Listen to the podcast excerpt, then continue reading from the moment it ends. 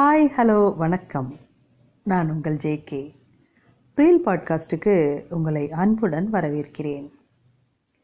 ஆயிஷா ரா நடராஜன் அவர்கள் எழுதிய என்னை செதுக்கிய மாணவர்களில் இன்று வாழ்க்கை பாடம் சொன்ன பிரபு சிங். லியோ டால்ஸ்டாய் தன்னோட நாவல் அண்ணா கரினினாவில் கற்ற ஆசிரியரிடம் உங்கள் குழந்தையை ஒப்படைக்காதீர்கள். இன்னமும் கற்றுக்கொண்டிருக்கும் ஆசிரியரிடம் அவரை அனுப்புவதே நல்லது அப்படின்னு குறிப்பிடுறாரு.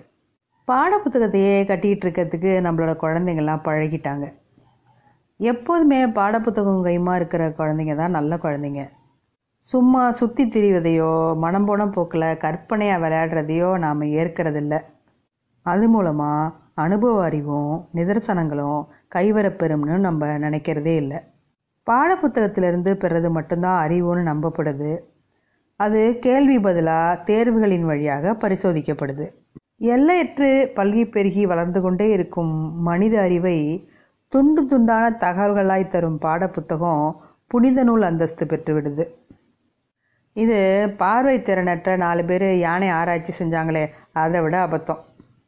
வீட்டு தோட்டம் மைதானம் புல்வெளி நூலகம் இங்கெல்லாம் கற்றுக்க எதுவுமே இல்லையா?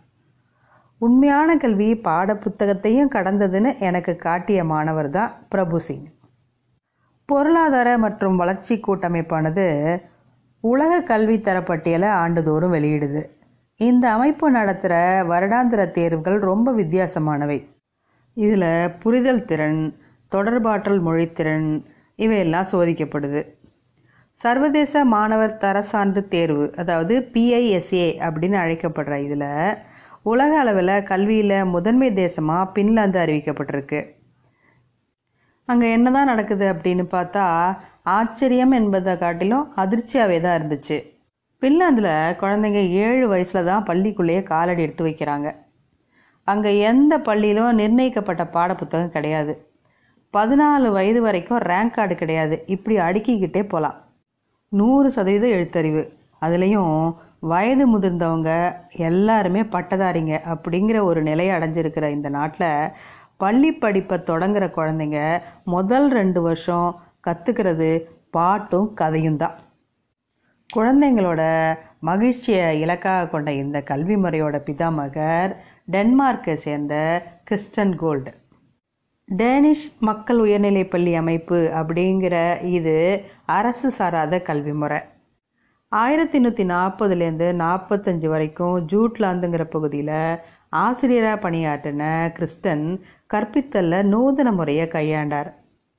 பாடப்புத்தகமே இல்லாமல் பாடல்கள் வழியாகவும் கதைகள் மூலமாகவும் கற்பித்தார் வெவ்வேறு வயது வரம்புடைய குழந்தைகள் எல்லாம் சேர்ந்து ஒரே வகுப்பில் அமர்ந்து தோழமையோடு ஒருத்தருக்கு ஒருத்தர் அறிந்ததை பகிர்ந்து கொள்ளும் சிறப்பம்சத்தை அறிமுகப்படுத்தினார்.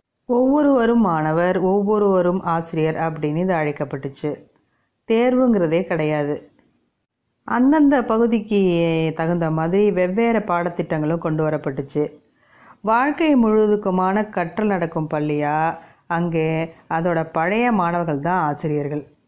ஆயிரத்தி எண்ணூற்றி தொண்ணூறுகளில் டென்மார்க்கிலிருந்து இந்த கல்வி முறை பின்லாந்துக்கு போணுச்சு. பின்லாந்து பொது உடைமை கட்சி தன்னோட நிதியில் ஒரு கல்லூரியை நடத்துது.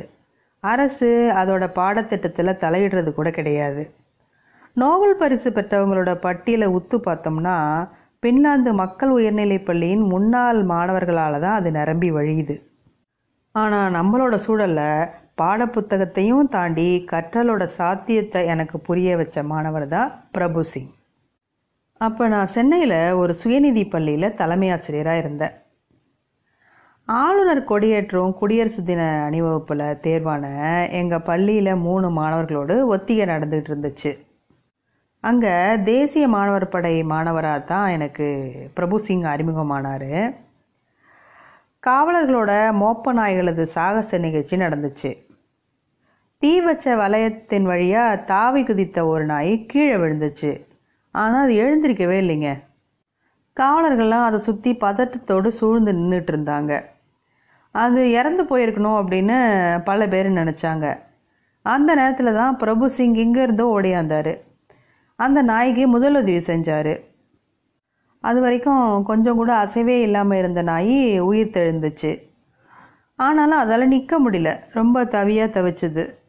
அதோட ரெண்டு கால்லையும் எலும்பு முறிவு ஏற்பட்டுருச்சு அப்படின்னு பிரபு அறிவித்தார் எல்லாருமே ரொம்ப ஆச்சரியமாக பிரபு செஞ்ச வேலையெல்லாம் பார்த்துக்கிட்டு இருந்தாங்க.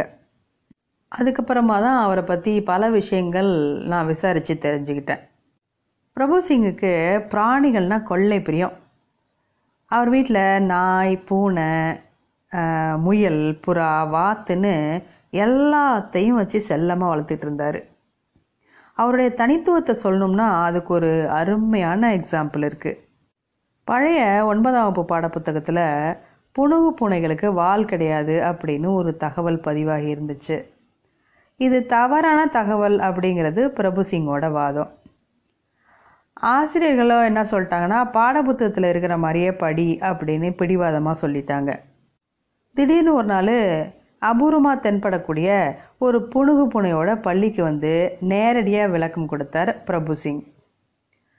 இன்றைக்கி இணையத்தில் புகைப்படங்களாக கொட்டி கிடக்கு. அப்படி எதுவுமே இல்லாத அந்த காலத்தில் அந்த விலங்கை புகைப்படம் எடுத்து ஆசிரியர்கள் எல்லாம் பாடநூல் நிறுவனத்துக்கு விளக்கமாக ஒரு கடிதம் எழுதி அனுப்புனாங்க. அதுக்கப்புறம் வந்த அடுத்த பதிப்பில் அந்த தவறு திருத்தப்பட்டுச்சு.